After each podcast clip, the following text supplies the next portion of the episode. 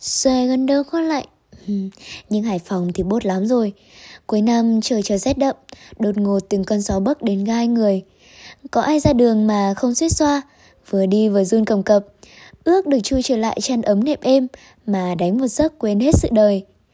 Tuần cuối cùng của năm, Mong bạn đừng ngại gió lạnh Mà cho phép bản thân xả hơi nhé. Chạy nước rút và hoàn thành hết công việc Để kết thúc một năm thật trọn vẹn nào. Giờ này thì chỉ cần sức nóng deadline Vì một cái Tết no ấm. Chứ cầm một bàn tay thì tin tôi đi. Không năm này, còn năm khác mà.